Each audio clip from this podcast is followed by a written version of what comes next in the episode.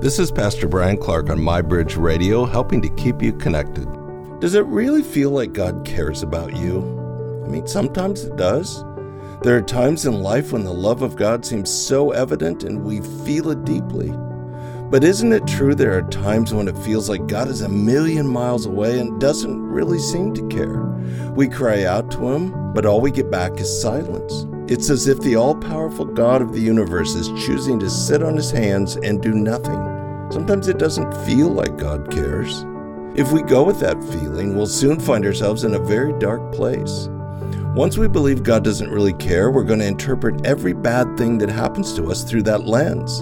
The disappointments will pile up and our view of God will become more and more confused. Does God love me and care about me? Yes, absolutely. How do I know that? I can't help but think of the lyrics of this children's song. Jesus loves me, this I know, for the Bible tells me so.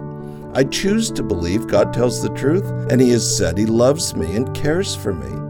But that doesn't mean everything will always make sense to me or that I won't experience hurtful things. That's just part of living in a fallen world. God sent His Son to die for me on a cross. He paid for my sins. He demonstrated His love for me. I know this, and I choose to believe by faith, even when it doesn't feel like it. This is Pastor Bryan Clark, helping to keep you connected to the God who cares.